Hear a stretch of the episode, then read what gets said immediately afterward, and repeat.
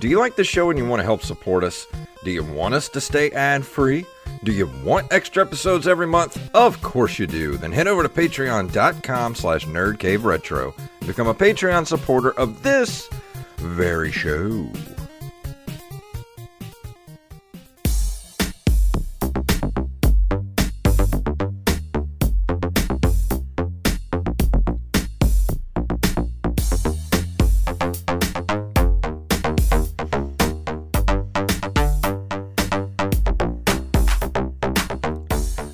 Programs, and welcome back to another edition of the Nerd Cave Retro Show, where my name is Jason Robbins.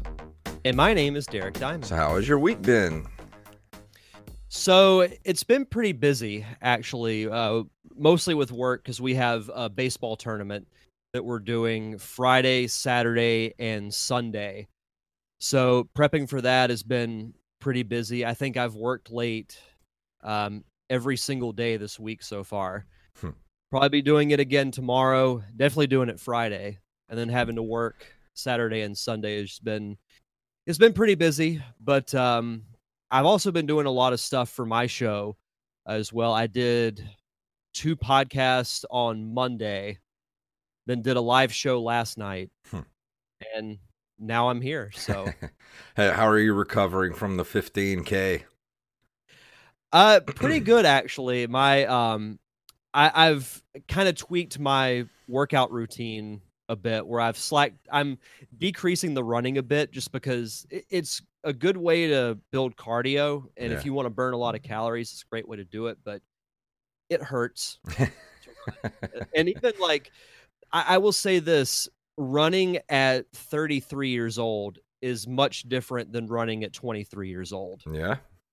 It takes me a bit longer to recover from it, but wait till you get to be in your 40s and your knees sound like Rice Krispies whenever you get up and down. I mean, in a couple of years I'll be at the halfway point, so and then before you know it I'll be there. But no, other than that, you know, just kind of been doing the same old thing, and that and getting ready for Pensacon, which I know we'll talk about a little bit later on. Yes. I'm so excited for Pensacon. I cannot wait for Pensacon this year.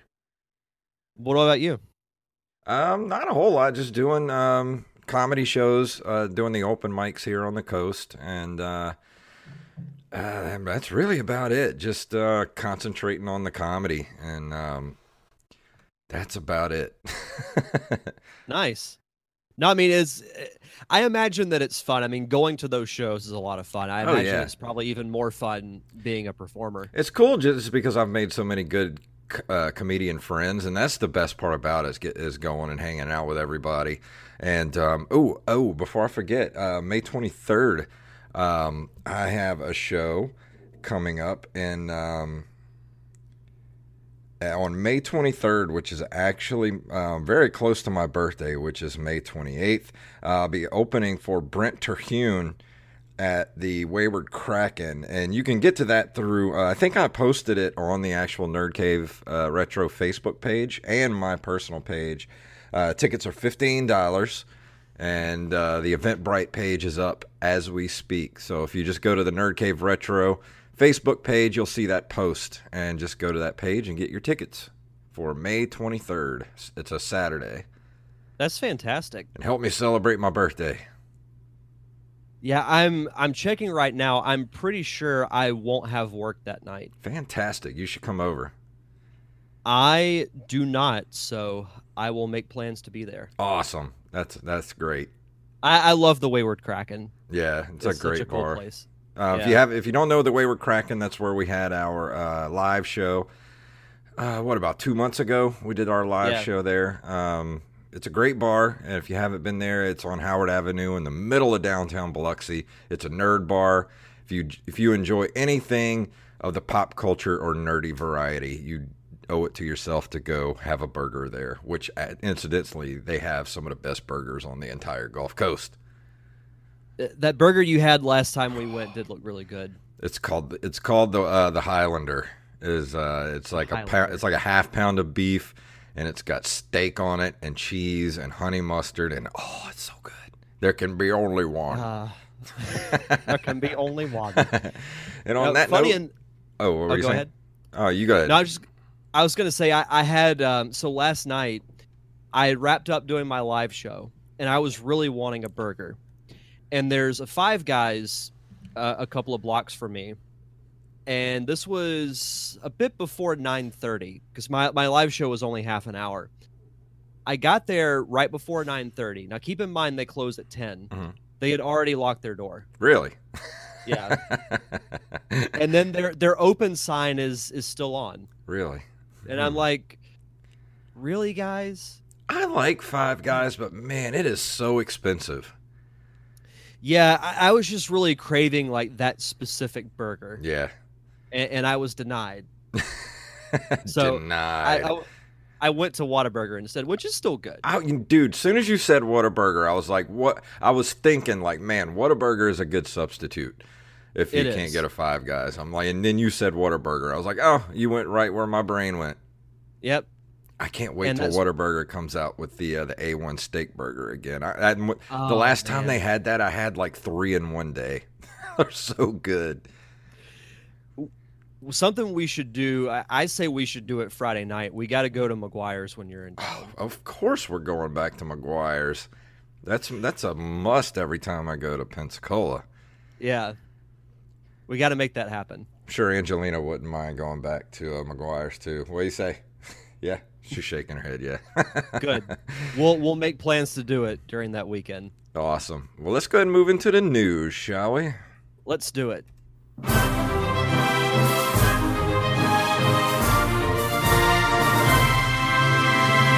All I have to say for this story is about damn time. This just dropped on Engadget 13 hours ago. Nintendo is adding more SNES and NES games to Switch Online. Let me see here. Wow. Your to-play list for Nintendo Switch may grow a bit longer now that Nintendo has announced the new games for subscription service. To start with, it's bringing more SNES and NES games on February 19th. Let's see. One of them is Konami's Top View shoot-'em-up game, Poppin' Twinbee. Let's see. The other is the 16-bit classic Smash Tennis. They're adding two NES titles to the service this month, Shadow of the Ninja, a classic side-scrolling action platformer, and the powerboat racing game Eliminator Boat Duel. Let's see. I think that's it for now. Let's see. Aside from the new Nintendo Switch editions, Nintendo has officially announced the release date for Pokemon Mystery Dungeon Rescue Team DX. The enhanced reimagining of the franchise's dungeon-crawling spinoffs. And that will make its way to the Switch on March 6th for $60.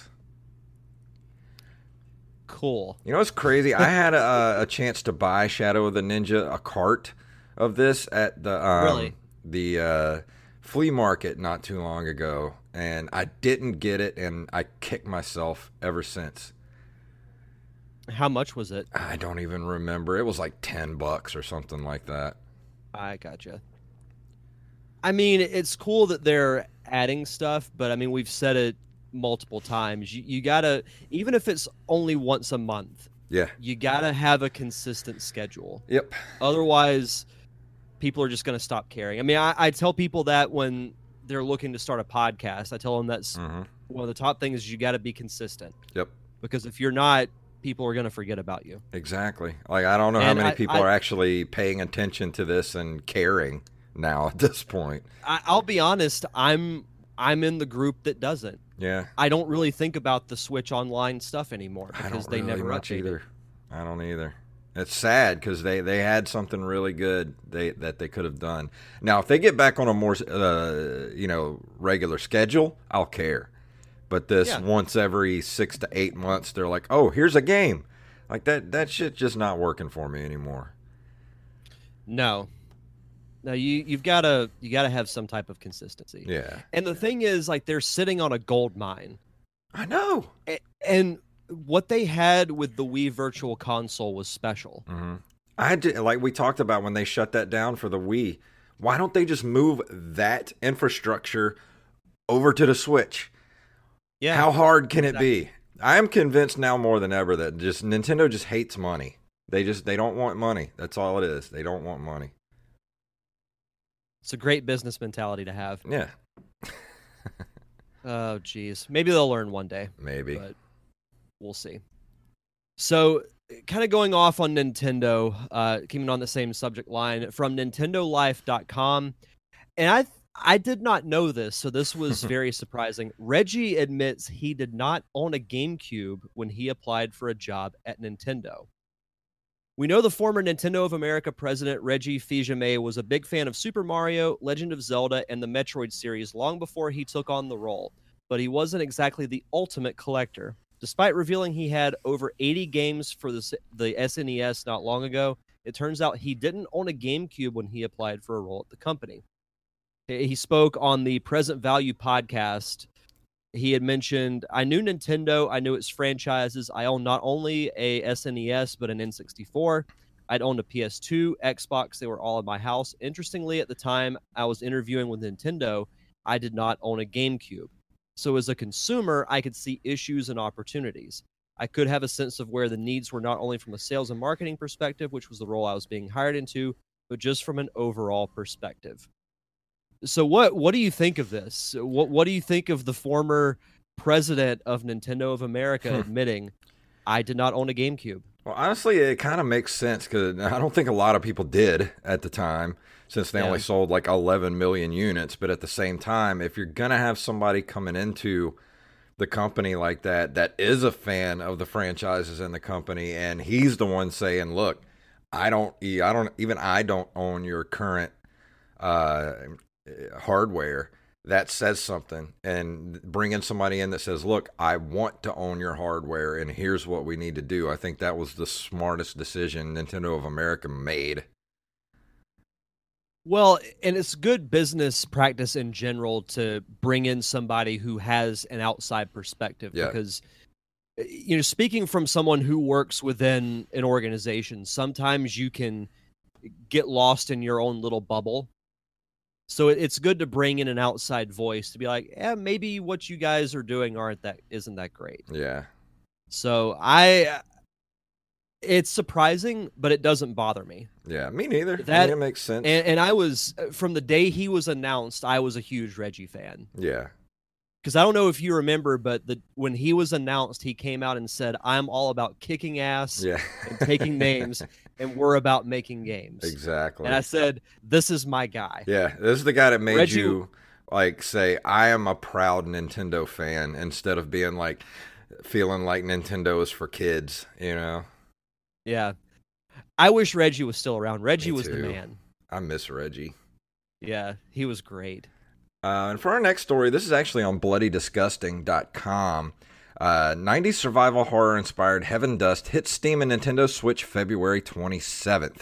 If you're in the mood for more throwback survival horror, then Indie Nova and Developer One Gruul Studio have a treat for you in the form of Heaven Dust. The game will launch on the Nintendo eShop and Steam on February 27th, with a PS4 version currently being developed. It is a love letter to classic 90s survival horror games and all gamers who really love video games. The story for Heaven Dust is you waking up in a mansion that was a front for a secret research center, but is now crawling with zombies and deadly traps. You'll have to escape by overcoming your fears, collecting items, solving innovative puzzles, and revealing the cruel truth. I am very, very interested in picking this up at the end of the month. Same. I watched the trailer right before we started recording, and I love the look of it. Yeah. And it looks like a really fun game.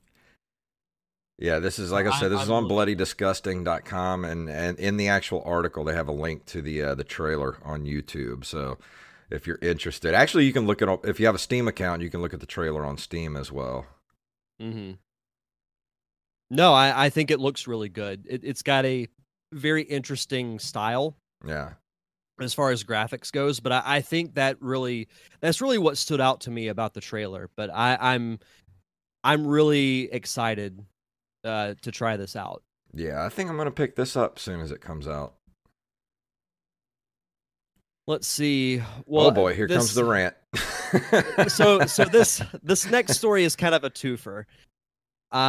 So with the Sonic movie coming out, you probably figured that the show would have some type of Sonic news attached to it, in addition to my review for this evening. So our first story comes to us from NintendoWire.com. Sonic returning to SXSW 2020 with a special announcement or two. For the past few years, Sonic the Hedgehog has become a regular at Austin, Texas's XSSW Festival. Say that 5 times fast. Yeah, well, usually the hipsters call it South by Southwest. They just call it South by Southwest. Clearly, I'm not a hipster or hip. With big announcements like Sonic Forces' title and Team Sonic Racing's animated shorts being made at the Gotta Go Fast panels. This year is no exception, as Sega has officially posted the panel listing for 2020. Their panel will be happening on March 20th between 3 and 4 p.m. Central Standard Time, and the description says, Sonic the Hedgehog is back at, I guess, South by Southwest. Join special guests from Sega and Sonic Team as they talk about the latest for the Blue Blur and his next steps for 2020 and beyond. There's almost always a special announcement or two to be had, so be sure to stay tuned. I have little to no doubt that the next Sonic game is going to be announced. Oh, yeah, absolutely. And I hope it's a sequel to Sonic Mania. I don't know. I don't know what's going to happen. I mean, I know they've done 2D and 3D, pairs at some point. Like, they released Sonic Forces a couple of years ago. But Sonic Mania really blew me away as far as how good it was. And the fact that it felt like classic Sonic. So I think if I were running Sega, that's the direction I would go in, is either a sequel to Sonic Mania or a new 2D game. Do you think they're going to announce some sort of like maybe an animated series or something like that? Because they're supposed to be, Sega said they're going to be doing Sonic news every single month for the rest of this year. Yeah, which I think is all leading up to next year, which is the 30th anniversary of Sonic. Yeah. I mean, I'm glad that Sonic's back in the news, because that character has been practically irrelevant for a long time. Yeah. And at one time Sonic was, and we've talked about it before, at one time Sonic was up there with Mario as far as discussion of great video game characters. So I think with this, with the movie coming out, who knows what's going to happen. So you want to go ahead and segue into where it says rant time. Okay, so I'm usually the pacifist of the podcast, and it takes a lot to really just, to put it bluntly, piss me off when I read stuff online. So I found this poll, and there's a lot of Sonic stuff in the news with the movie coming out this week, which is to be expected. So this, I can't remember who retweeted this, but someone retweeted this article from Polygon ranking the best 12 Sonic games of all time. So I was like, okay, I like lists, so I'll check it out. So did you get a chance to look at it? No, this is my first time getting to look at it. All right, so I'm not going to go through all of them, but I'll just say Sonic Spinball is number 12. Okay. Number 12. That means there are 11 Sonic games that are better, in their opinion, than Sonic Spinball. I don't know. Sonic Spinball is pretty good. Oh, I would put it much higher. Yeah, to be honest. Especially maybe before a couple of these. Yeah. All right, so Sonic Heroes was 10. I'll be honest, that game didn't really resonate with me. Sonic Generations 9 should be higher. I really enjoyed that game because it brought back the 2D style, but it was kind of in 2.5D, and the story was great with, bringing back the old worlds like Green Hill, Chemical Plant, and, games from the Dreamcast era. Sonic Adventure was 8. Sonic Adventure 2 was 7. Sonic Chronicles The Dark Brotherhood, which was a very mediocre RPG game. Now, I want everyone to think about that. I didn't know BioWare made that game. Dark Brotherhood? They did. So it's not a bad game, but RPG is not the genre for Sonic. No. I want everyone to think about that. Sonic and turn-based RPG. Yeah, that doesn't make much sense. Yeah. The original Sonic is at 5. Sonic CD is at 4. Sonic the Hedgehog 2 is 3rd. 2nd is Sonic the Hedgehog 3. And number 1 is Sonic Mania. Now, I'm not going to knock Sonic Mania because I actually really like that game. It would probably be in my top 5. Okay. But to say that Sonic Chronicles is better than Sonic Adventure 2, Sonic Adventure 1, or Sonic Generations, and you would put Sonic Spinball number 12, I would say to myself, whoever wrote this article, are you freaking nuts? What was the sample size, did it say, of people that helped to procure this list? Or do you think it was just whoever wrote this? It was written by one guy. I think it was just one guy's opinion. It's a horrible opinion. It's a really... this list bothers me because how can you... I'd be curious to know how old this guy is. Would be my thing, because I wonder if he didn't really grow up with the Sonic games like I did. It's possible.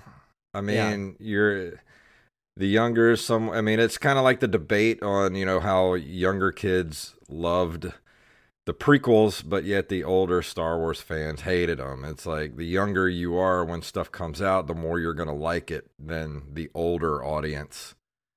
Yeah. It initially angered me when I read this list because, for one, I wouldn't even put Sonic Chronicles in my top 10 because, like, it for RPG games, it's not bad, but Sonic is just not the right genre for it. Yeah, this came out in 2008. Honestly, I don't even remember this game. I played it a little bit for the DS when it came out. But I mean, real quick, if you were to put a gun to my head and tell me to list my top 5 Sonic games of all time, Sonic 2 would be number 1. Then I would probably put Sonic 3 number 2. Then Sonic Mania would be 3rd. Sonic Adventure would be 4th. And no, Sonic Generations would be 4th. Sonic Adventure 1 would be 5. I think you and a lot of people agree that Sonic 2 would be at the number 1 spot. That seems to be across the board everybody's favorite. It's still the perfect Sonic game. Yeah. Yeah. It has all the beats that you want in a game, specifically a Sonic game. Yeah. But yeah, it's not a huge rant, but I mean, it just, this list angered me so much when I read it.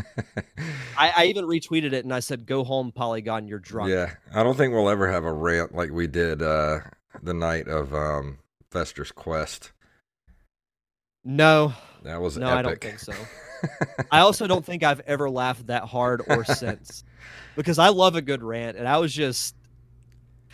I almost had to mute my mic because of just like the sheer uncontrollableness of that whole thing. Well, I was on the verge of dying too when I had to do that, so that factored in. Oh, that's right. Yeah, I was like in the process of getting sick. Because I remember, I think it was either that night after we did the show or the next day when you texted me and said how bad you felt. Yeah, I was like, I have a fever of like 104. Should we put the show out? And I said, absolutely. Absolutely. Let's go ahead and move into this month in video game history, shall we? Yeah.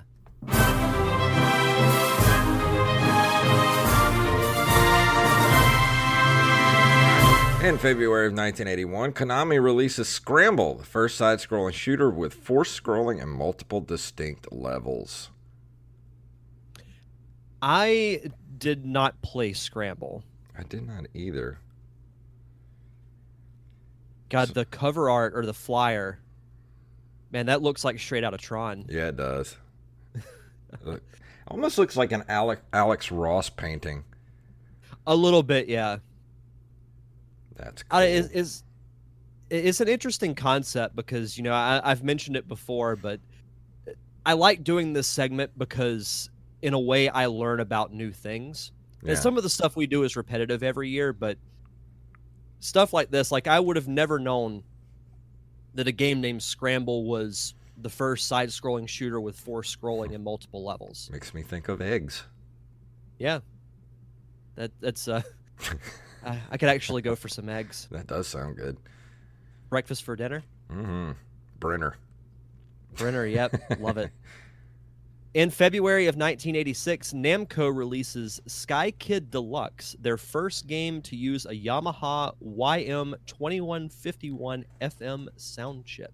Oh, I remember us talking about this for the past couple of years. Mm-hmm. Looks pretty simple. Yeah.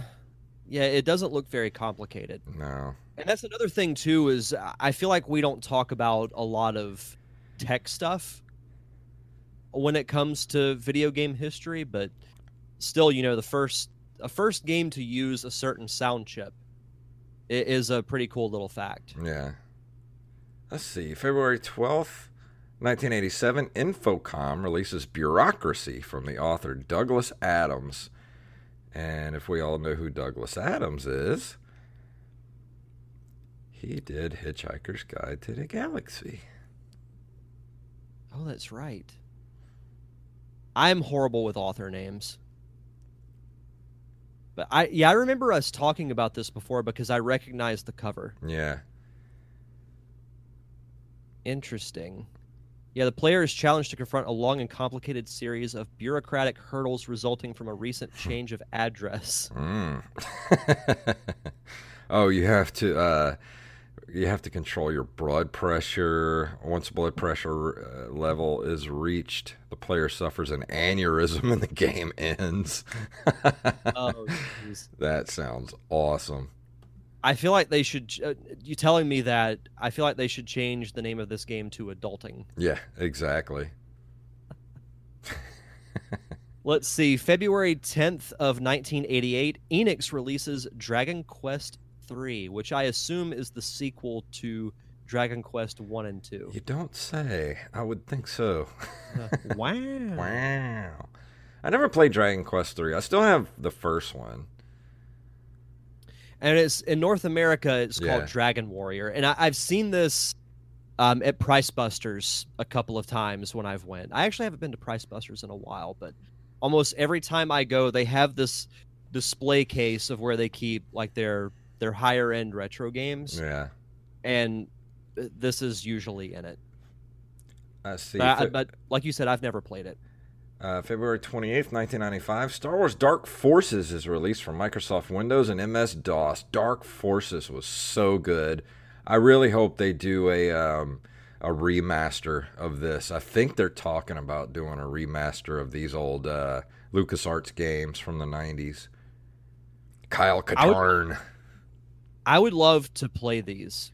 Because I've mentioned it before, but I remember going through a period where I would watch my uncle play Dark Forces, TIE Fighter, and other cool computer games, but never actually played them myself. So. Yeah.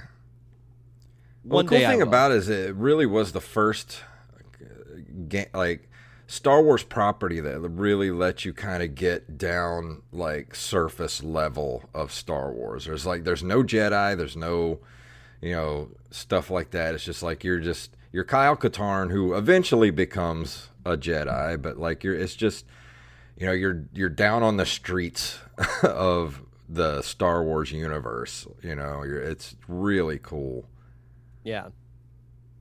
Mixmaster in the chat says Dragon Quest is my favorite RPG series ever. Nice. What's going on, Mixmaster? What's up, man? Let's see. February 27th of 1996, Pokemon Red and Green are released in Japan for the Game Boy, which started a craze that is still going on today. Mm-hmm.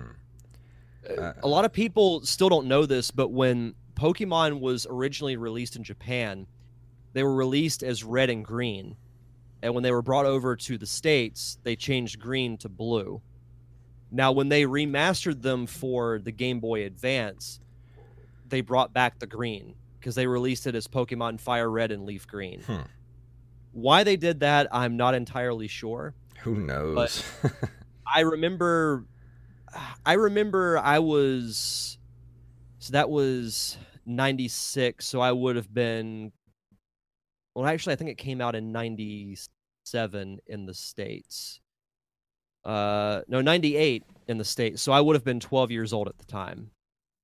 And this was a game that everyone had that was my age. Like that was the thing to talk about at school was Pokemon. I was a little bit too old when all that got started. Pokemon's so good. Yeah. I've kind of lost touch with it now, but those original games and even Gold and Silver after that were really, really fun. Yeah. I've never played a Pokemon game ever. Any iteration. I'd be interested to get your thoughts on it as someone who has never played a Pokemon game. I don't know.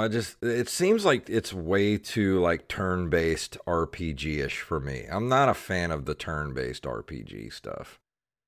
Yeah. No, I totally get that. Let's see. February 28th of 1999, Star Wars X-Wing Alliance is released for Microsoft Windows. I don't think I ever had this game. No, I did not have this one. The cover art looks familiar, but I don't recall ever seeing any gameplay of it. Yeah, it looks great. Like some of the screenshots, I would love to see if Steam has this. Oh, absolutely. Eventually, I want to get to all these games. Oh yeah, these I love the X-Wing and TIE Fighter, or you know the games for Windows back then. But I didn't have this one. Mm-hmm. But they were really good games. And to close us out for this month in video game history, on February 4th, 2000, the first annual Dreamcast Championships were held, featuring the Sonic Adventure video game. So I guess this was Sega's answer to the Nintendo World Championships. Yeah, 10 years too late. Yeah. Yeah, I feel like those tournaments were very much a thing that lived in the 90s. Yeah, yeah. Like early to mid-90s was the time frame for that. But we got some shout-outs to do before we do the review for tonight. So, Derek, would you like to give some shout-outs to our lovely Patreon subscribers? Sure. As always, we like to give a shout-out to our awesome Patreon subscribers for keeping the lights on for us. This week, we'd like to give a shout-out to Axblade07, John Jekyll, and Daniel Salmon. Thank you guys so much for your contribution. And if you want to join our fantastic Patreon, you can head over to patreon.com/nerdcaveretro. And tonight, Derek is going to be talking about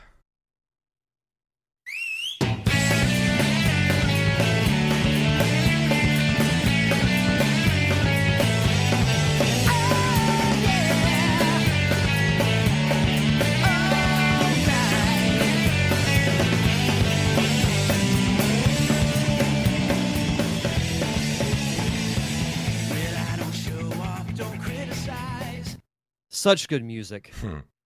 Very jaunty. Yeah. And that's something that's cool about the Sonic Adventure games is they created vocal tracks as theme songs for all the characters. Yeah, I didn't expect that when I captured the music. I was sitting there, I was like, oh, this is cool. And then the guy starts singing. I was like, whoa, I don't remember this. Yeah, all the vocal tracks. I remember having separate CDs with the music from the game itself. And then a separate CD was released with all the vocal tracks on it. And I think I might still have those at my parents' house. I'm not sure. But this week, so with the Sonic movie coming out, you know I had to review a Sonic game. So I've been saving this one in the bag for this specific week. This week, I will be reviewing Sonic Adventure 2, which is a 2001 platform video game developed by Sonic Team USA and published by Sega. The sequel to Sonic Adventure, it was the final Sonic the Hedgehog game for the Dreamcast after Sega discontinued the console. And the crazy thing is, it came out for the GameCube very soon after the Dreamcast version. Let's see, it was released June 23rd, 2001 for the Dreamcast, and just 6 months later, it was released in Japan for the GameCube. And then it was remarketed as Sonic Adventure 2 Battle for the States, and then it came out in February of 2002. It's crazy how fast that turnaround was once they knew that the Sega consoles were dead. They were just like, well, put it all on Nintendo. Yeah. I guess Nintendo was pretty aggressive at that point, too. I'd love to go back and I wish the gaming historian would do a video about that time when Sega finally threw in the towel as far as consoles and how aggressive Nintendo may have been behind the scenes to be like, hey, just put all that stuff on Nintendo. Well, and I remember it being kind of a surreal thing playing a Sonic game on a Nintendo console. Well, yeah, imagine playing like Mario on, you know, a Mario game on like an Xbox. Like, I can't imagine that happening. It's sacrilege.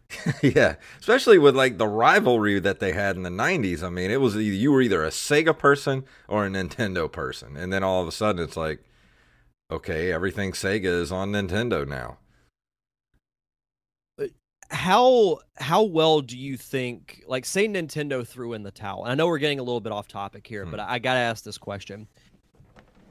I think if Nintendo ever threw in the towel and stopped making consoles and just made games, Zelda would kill in sales. Oh, my God. Can you, like, people talk about how, what was the Elder Scrolls game that Skyrim. That game has sold like tens of millions of copies of that game, and it's been re-released like 3 or 4 times. Can you imagine if they released Breath of the Wild like on PS4? How many of those PS4 people would buy a copy of that? You know, absolutely. Xbox people. I have no doubt that it would sell like 30, 40, 50 million copies over like a 10-year period, especially if Nintendo kept putting out expansion packs for it and stuff like that. Oh, absolutely.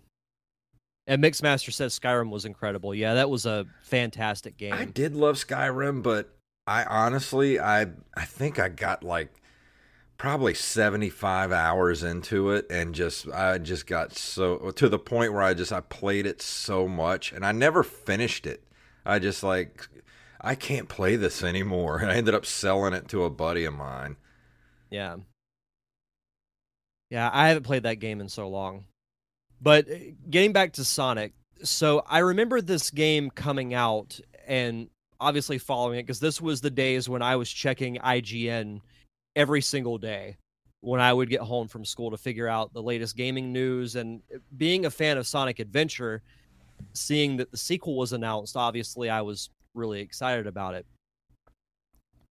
And I remember there being changes from Sonic Adventure 1, because I'm in the minority where I actually like the hub worlds, where you actually go to your action stages and everything. Well, Sonic Adventure 2 completely erases that.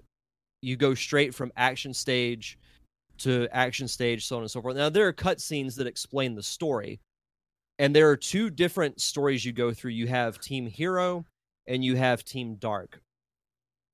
Team Hero, you play as the combination of Sonic, Tails, and Knuckles. And all 3 characters have different play styles. So Sonic is pretty self-explanatory. You just run through the level as fast as you can. Yeah. Tails is actually in his plane, the Tornado, which transforms into a walker. So you go through and you have to, you know, blast through obstacles with your blaster, and that's how you defeat enemies, so on and so forth. It can also glide as well. So you'll have to glide over, you know, long passageways and bottomless pits and all that type of stuff. So these kind of like open world type games. I've never played these. Sonic Adventure 1 is kind of, but Sonic Adventure 2 is not, because you don't get a hub world. You just go from, you know, you have opening cutscene. Like, I'll use Team Hero for an example. At the beginning of the story, Sonic has been captured by the military. Well, he breaks out of the helicopter he's in and falls to the city, which is modeled after San Francisco. And you're surfing through the streets. And that's your first world. It's called City Escape.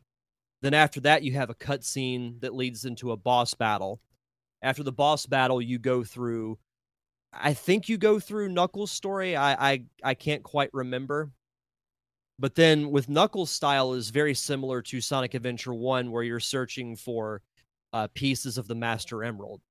So it's like treasure hunting in a way. And likewise with Team Dark, you have the introduction of Shadow the Hedgehog, which is still one of the coolest characters in the universe.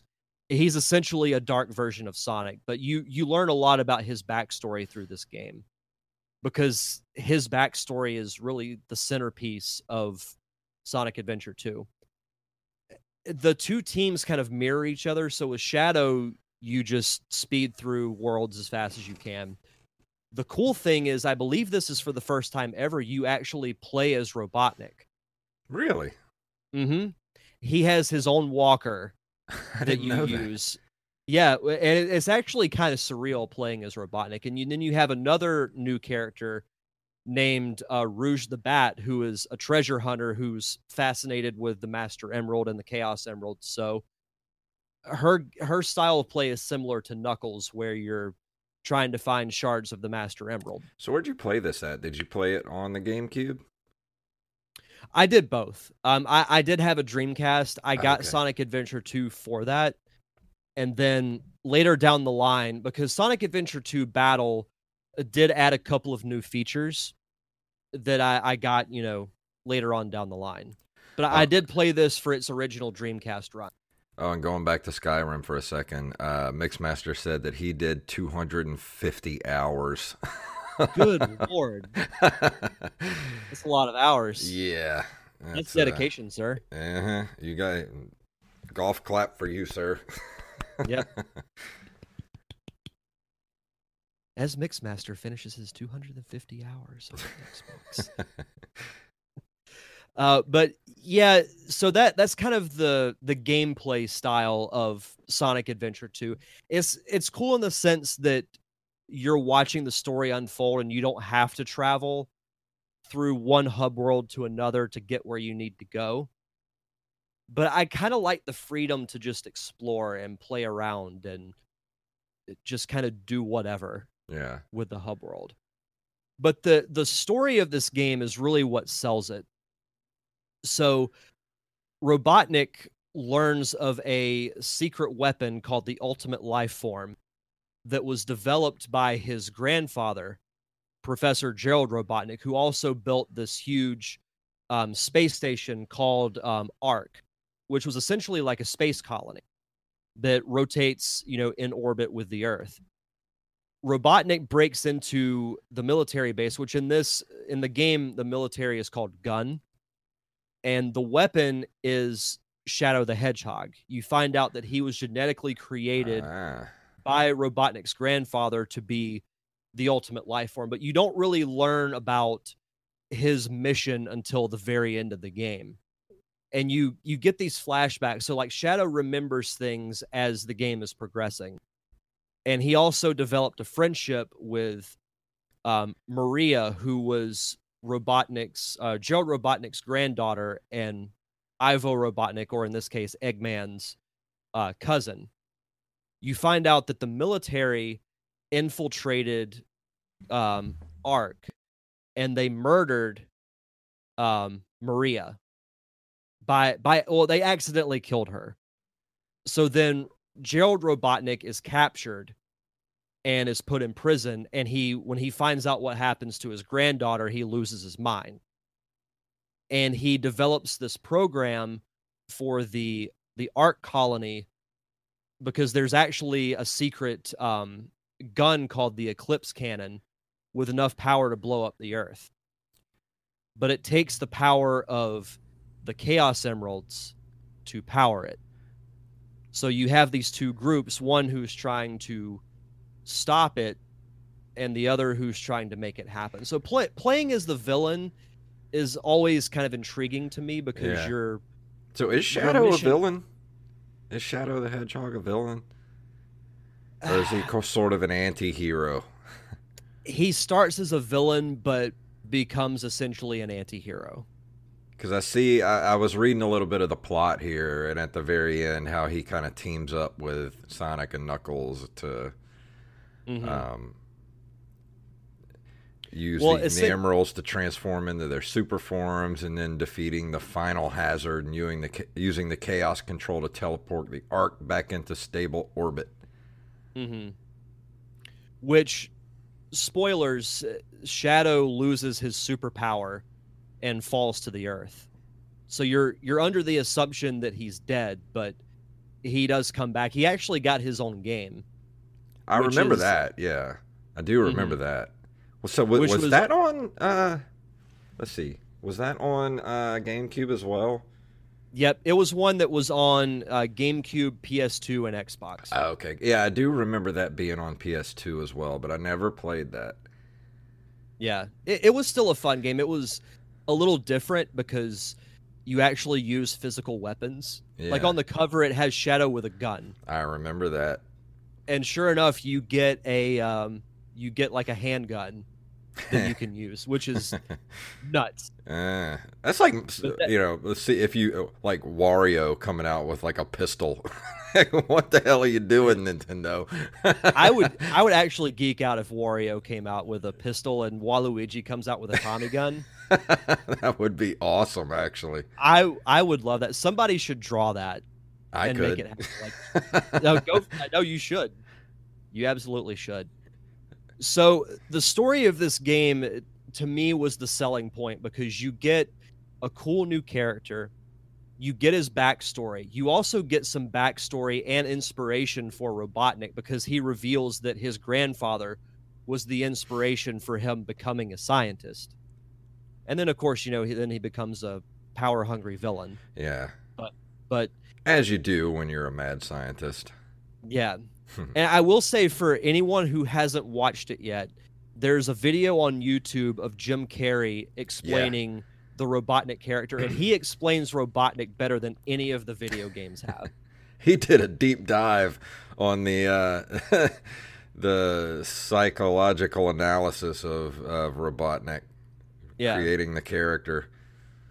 But to me, it showed that he actually like enjoyed that role and wanted to make it good. Yeah.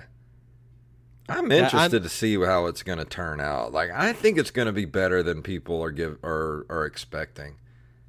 I think so. And do I expect it to be a great movie as far as like critical accolades? And do I think it's going to be like my favorite movie of the year? No.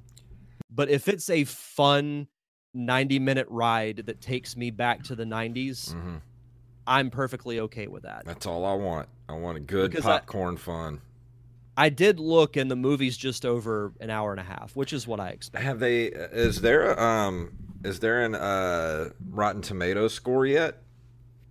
I haven't looked. Let me look up Rotten Tomatoes. But another thing I wanted to talk about for this review, and I've touched on it for every Sonic game I think that I've reviewed, is the music. And the music is really, really cool in this game. It's a combination of cool instrumentals, but there are also some vocal tracks as well. Like the most popular one, I believe, as far as in-game goes, is Escape from the City, which is City Escape's theme. And there was a remix done for Sonic Generations that I think I actually like better. But it just has this upbeat guitar with cool lyrics that don't take away from the experience of playing the game. It actually goes very well with it. But the interesting thing, and I wasn't quite sure what to think when this was introduced, but they gave hip-hop tracks to all the Knuckles levels with vocals and all that actually describe the world that you're in. That's cool. So, for example, there's one called Pumpkin Hill, which is essentially Knuckles gliding from mountaintop to mountaintop that are all topped with jack-o'-lanterns. And in the world, there are ghosts and other types of supernatural beings that you have to avoid. But in the background, there's this nice, chill... like the chill 80s to early 90s hip-hop that was released around that time? It's like that, but with some really smooth lyrics, and it's rapping about Knuckles at Pumpkin Hill. That's cool. But initially I was like, I don't know what to think of this. But I've gone back and I've been listening to the soundtrack over the last couple of days, and I actually really like the tracks. Like, I've found myself when I go to work, I will listen to the Sonic soundtracks. Like, that's how good the music is. Dude, I love video game soundtracks. I love listening to, like, Halo. Like, the Halo soundtrack still, to this day. Like, Truth and Reconciliation Suite is still one of my favorite pieces of all time as far as game soundtracks go. The opening Halo theme with that choir, oh, my God. Yeah. So freaking great. Oh, and there is no score yet for Sonic the Hedgehog on Rotten Tomatoes. Interesting. I've been honestly avoiding as much as possible about this movie. I've seen a couple of things on Twitter with just people's instant thoughts on it, but I haven't read any type of an in-depth review. Oh, and Mixmaster says we should play the Pumpkin Hill music. Yeah, I wish I could. It's kind of cool. Like, it's a guilty pleasure thing for me, is that music. Yeah, let's see. But I was trying to look up at some of that. They got a lot of people that was on this soundtrack, like a lot of vocalists. Mm-hmm. But I mean, I don't know who they are, but. But the most prominent would be Crush 40, because they did a lot of the Sonic themes. Around that time, they did Open Your Heart for Sonic Adventure 1, Live and Learn for Sonic Adventure 2. They normally do the main theme for most of the modern Sonic games, which I really dig their stuff. I have one of their albums on Spotify that has all their Sonic themes with a few original tracks as well, which they're pretty good. It's this game is available on the PlayStation Network. It was released on October 2nd, 2012, and worldwide on the Xbox Live Arcade in 2012, and on Windows and Steam. So this is available pretty much everywhere. Mm-hmm. Yeah, luckily I still have my original GameCube copy. Yeah. I'm really in the mood to start collecting for my GameCube. Like, I've got the itch for the GameCube now. You should. There's a couple of other GameCube games that I want to review within the next month or so. Yeah. But it's a good time to collect GameCube. Exactly. Yeah, now is the time. And because the N64 games are already starting to go up. I can see it now. Yep. But to talk a little bit about the development of this game, I had mentioned it earlier, but for the game's levels and environments, the developers were inspired by San Francisco, which is where their headquarters were located, and other American locations like Yosemite National Park and the San Francisco Bay Area. And you can really tell, like, when you play City Escape, you feel like you're in San Francisco with the steep hills and just the overall architecture and everything. I like that they used real life locations as inspirations, and the graphics for this game still hold up pretty well. You know, like, to me, Sonic has that kind of a distinct look where you can look at a background and you can tell that it's from a Sonic game. Yeah. And this is no exception. But I really enjoyed going back and playing through this game. You know, I think it caters more to the traditional Sonic fans with being a bit more faster paced. It's still story driven, but the fact that you're instantly jumping from, you know, one level to the next. And there are a lot of people who don't like the Tails and Robotnik gameplay or the Knuckles Rouge gameplay. Yeah. Do I prefer the Sonic portion of it? Yes. But I'd say that I like the Knuckles. I like the treasure hunting aspect more than I do the Walker aspect of it, because the one drawback I would give these two games, because they didn't fix it that much from Sonic Adventure 1, the controls can still be a little clunky, and the camera is pretty bad. Yeah, we were still trying to figure out cameras around this time. And it still wasn't really fixed for the GameCube version either, which is unfortunate. I wonder if they'll ever go back and they'll do a remaster of these games. Oh, I'm sure it's coming, especially Sonic Adventure 1. Yes, I'm. I would bet money that these two games, especially a lot of stuff from this era, is going to get a remaster within the next year or two. I think remasters are the next wave that we're going to get until we're to the point where we're like, stop remaking shit. Yeah. Yeah, probably. Yeah, we talked about that when we did our live show a couple of months ago. Yeah, I think with ever since Resident Evil 2, I think they realized, like, man, there is a market for this stuff. So, and a lot of these games still hold up, but people haven't played them, or people that did play them want to go back and replay it with updated graphics and music and stuff. So now, especially now, when all this particular stuff that, you know, is just hitting the 2-decade mark, because this was early 2000s, you know, around this time was when we were really starting to get the hang of, you know, 3D worlds, and not like, and not that I don't want to hate on the N64, but everything was kind of janky at the N64 era. I think once you hit the GameCube, you can really see that everything was like, all right, here's where we're gonna you know, perfect everything from this point on. One other cool thing I wanted to throw in. So when you go through each stage, you collect these things called emblems, and you can go back and do different objectives for each mission.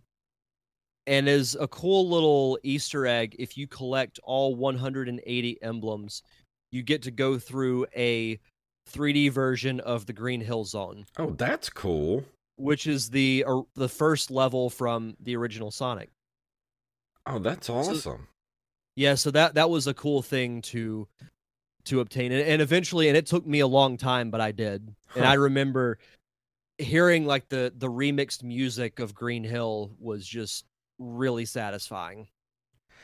Speaking of that, have you heard of, there's a program lately that people are using where you take the ROM from like an original like 8-bit game like Castlevania or something like that, and you put it in this program and it plays the game but turns it 3D. Have you seen this? I have not heard about that. I meant to try to find like an article or something. I've only seen like a couple little clips here and there, like on Twitter and stuff, where it kind of takes the game and gives it kind of like a weird, almost like off, like weird 3D point of view, where it's still a side scroller, but you're kind of looking at it from a 3/4 angle or whatever, and everything like becomes 3D, and it's crazy looking. That's nuts. And a lot of people have been doing it like in VR is where they're doing it. Mm-hmm. Because it's like a C++ program or something like that, and you put these old ROMs in there, and it turns them into 3D, and it's crazy looking.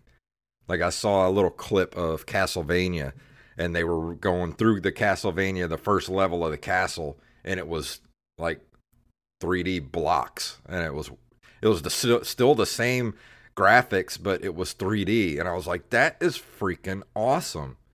Yeah. That's insane. I'll have to look that up. Yeah.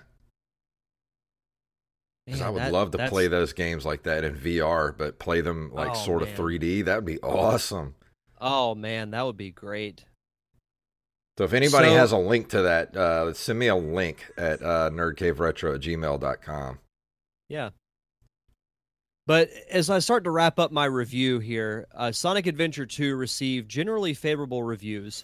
Critics appreciated the game's multiple playing styles, and according to Edge and reviewer Four-Eyed Dragon of GamePro, the core game's 3 styles and bonus features such as Chow Gardens made the game engaging.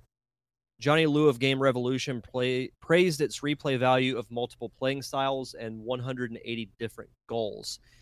And then IGN called it one of the best Sonic games. If this is the last Sonic game in these declining Dreamcast years, it's satisfying to know that the Dreamcast didn't go out with a bang, but with a Sonic boom.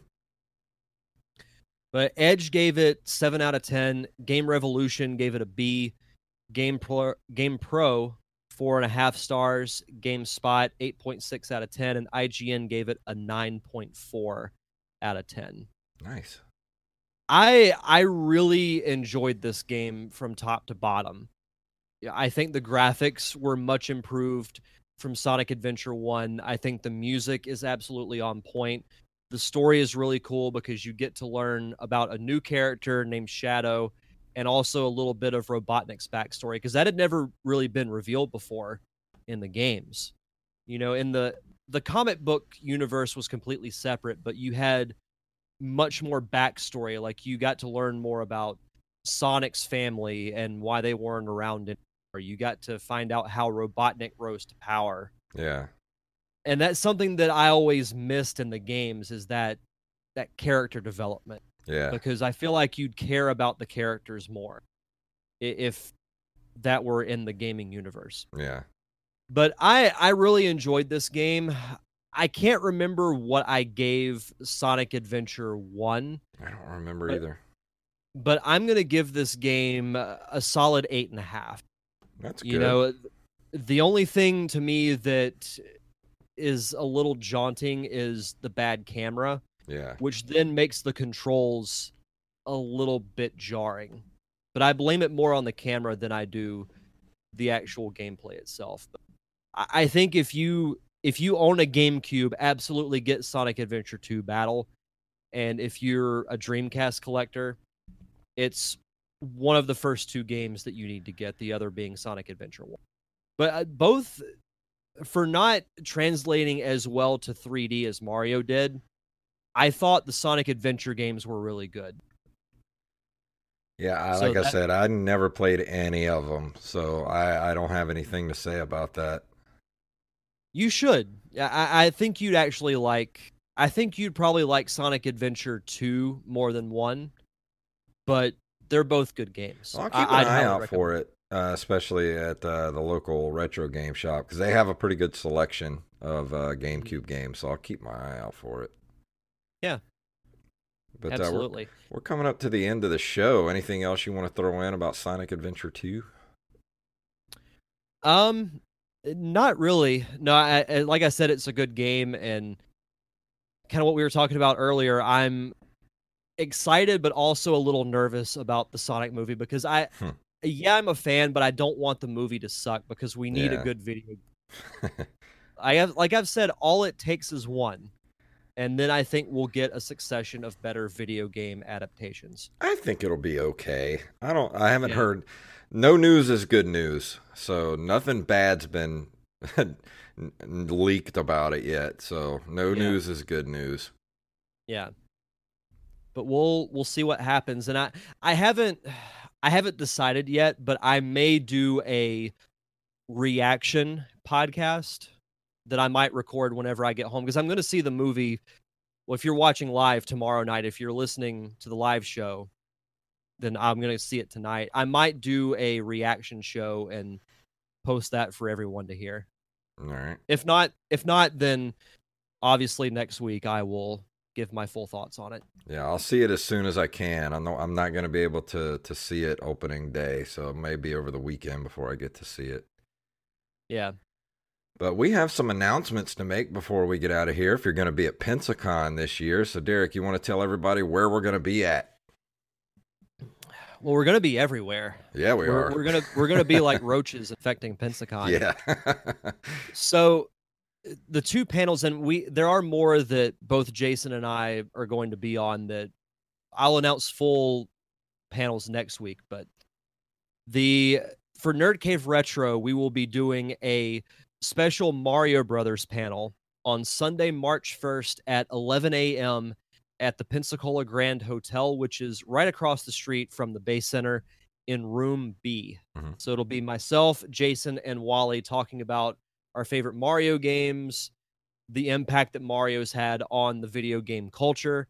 And for those who are there, we'll take questions, ask people what their favorite Mario games were, and we'll be celebrating everybody's favorite Italian plum.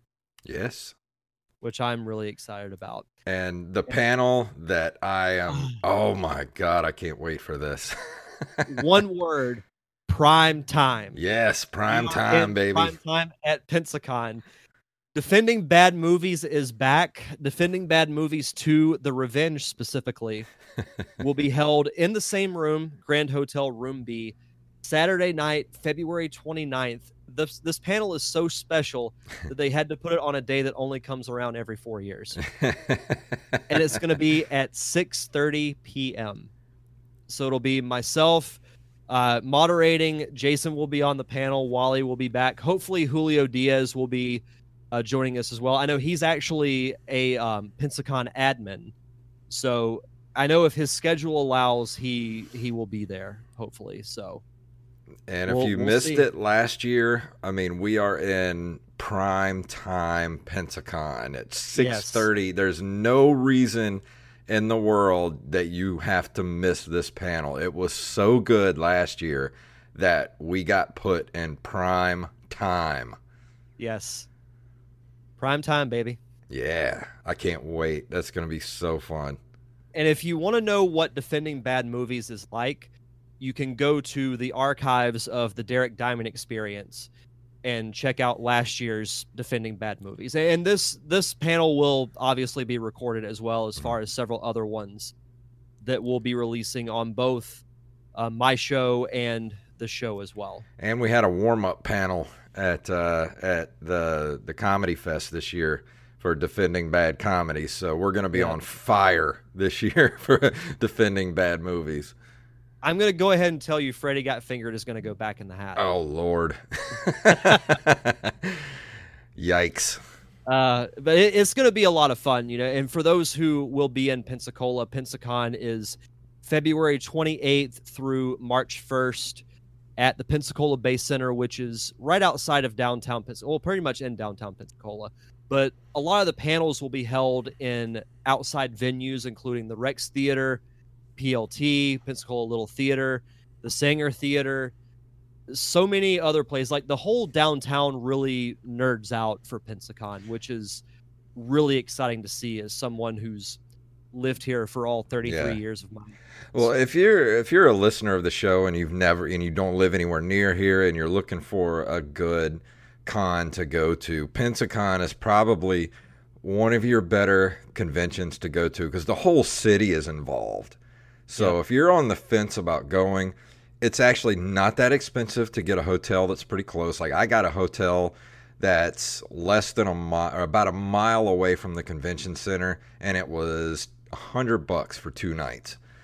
So you can't beat that. And plus, there's plenty of places to eat, you know, that are not that expensive. So if you want to come to Pensacon, this is the year to do it because there's a lot of great guests, a lot of cool panels. You know, 3 days, it's awesome. So just even the airport, as soon as you step off the plane in the airport, it's turned into the galactic... the intergalactic airport. Yeah, the intergalactic airport. So the whole city's involved. If you've never been, this is the year to do it. Yeah. And I do want to throw this in as far as a personal note for me. And I posted this on Facebook earlier. So ever since I was a kid, ever since, you know, I've been a wrestling fan since I was 12 years old. If you gave me a list of 5 wrestlers to meet, one of them, not only am I going to get to meet them finally after, you know, being a fan of theirs for 20 plus years, but I get to moderate Diamond Dallas Page's panel, which I'm really excited for because it's not just the fact that it's not just the fact that I was a fan, but doing his yoga program has honestly helped me get in better shape, both physically and mentally. Oh, don't forget, I need to get that from you. Yep, I've got the DVDs all in like a little packet. Hopefully you doing that panel, I might get to meet him too. Yeah, maybe we can get a video of him giving me the diamond cutter for TikTok or something like that. Dude, so he's in his mid-60s, early to mid-60s. I can't remember his exact age. He actually wrestled on AEW a few weeks ago. It's crazy. And he looked fantastic. He has wrestled in, let's see, I think 5 different decades. That's nuts. He had one match in the 70s, a handful in the 80s, and then the 90s obviously is when he became a huge name, into the early 2000s, and I think he had one match in 2010 before he fully retired, and then he came out of retirement a few weeks ago for AEW. Dude, he actually dove off the top rope onto a crowd of people, and I'm like, you were nuts, old man. 61. Looks like he's like a year older than me. It's that DDP yoga and healthy eating. Mm-hmm. So that personally, and there are other panels that I'm doing that, you know, I'll post on Facebook and whatnot, but as far as moderating a celebrity panel, this is easily the one that I've been the most excited about. Like, this is actually, and I don't want to toot my own horn too much, but this is honestly going to be like a dream come true for me. Oh yeah, I'm envious. I'm happy for you.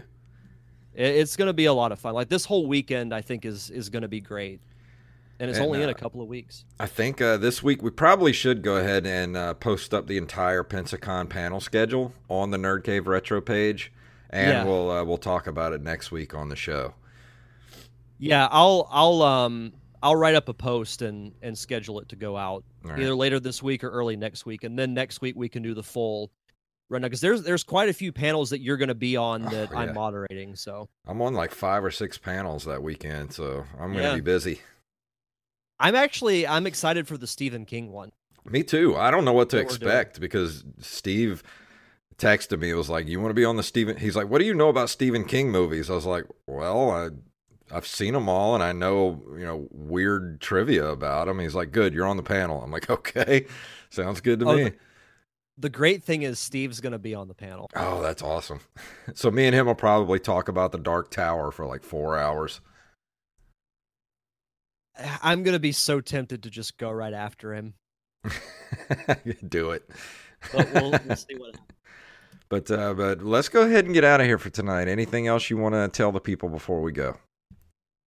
No, just as always, be sure to check out the Derek Diamond Experience podcast. You can find it on all podcasting platforms. In addition to YouTube, I upload my review segments and interview segments as separate videos. Those come out every Thursday, same day as the podcast. And you can follow me on all forms of social media at D Diamond Podcast. Awesome. And huge thank you to John Jekyll for talking to us in the chat room tonight. Yep. And we will go ahead and play our music here, if I can get it to play. There we go. If you would like to email us, you can email us at nerdcaveretro@gmail.com. We're at nerdcaveretro.com. We're on Instagram and Twitter at nerdcaveretro, and individually at jfunktastic and at Derek_Diamond. We're on Facebook at facebook.com/nerdcaveretro. Also, we're on Patreon at patreon.com/nerdcaveretro, and give us $1 a month and get us back up to that $50 level so we can give you guys those extra episodes every month that you love so much. And if you can't do that, can't throw us $1, leave us a review wherever fine podcasts are sold. So Derek, please tell them what it's all about. This is the way.